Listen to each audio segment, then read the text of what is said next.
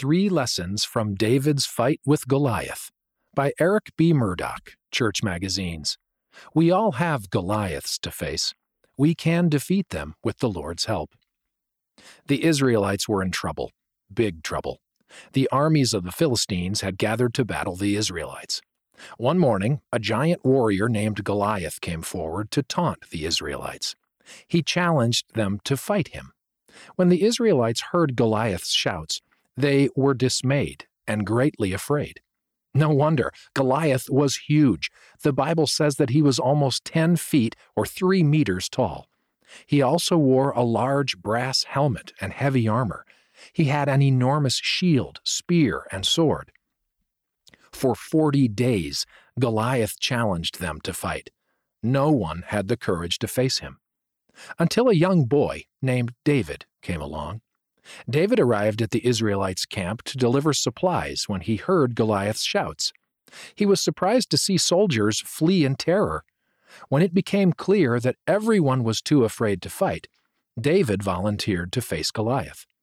David was told that there was no way he could defeat Goliath. He was too young. Yet he knew something they didn't.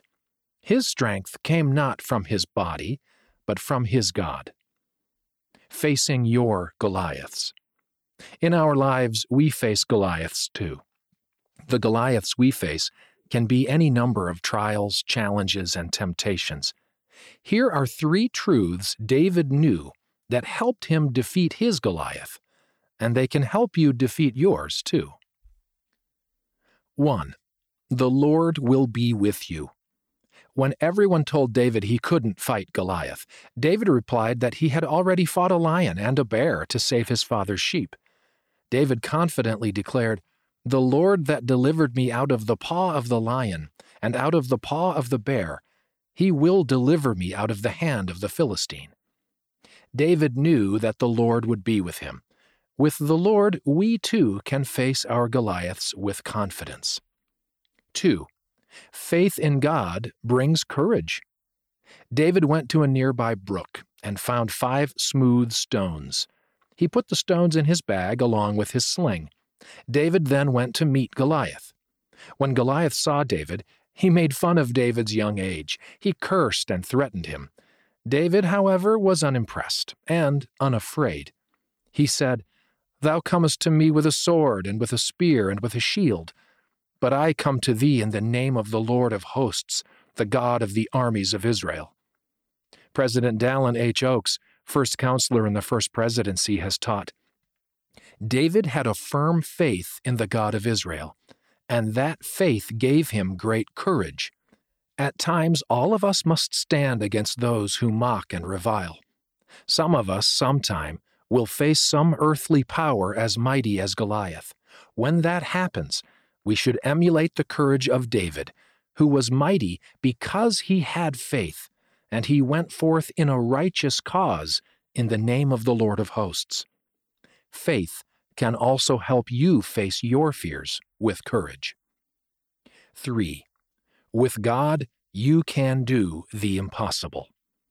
You probably already know what happened next. David pulled a stone from his bag and put it in his sling. He flung the stone, and it struck Goliath's forehead. Goliath fell.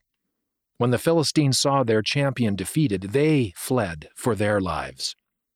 Before this fight, most people would have said David didn't stand a chance, but David showed that with God, nothing shall be impossible.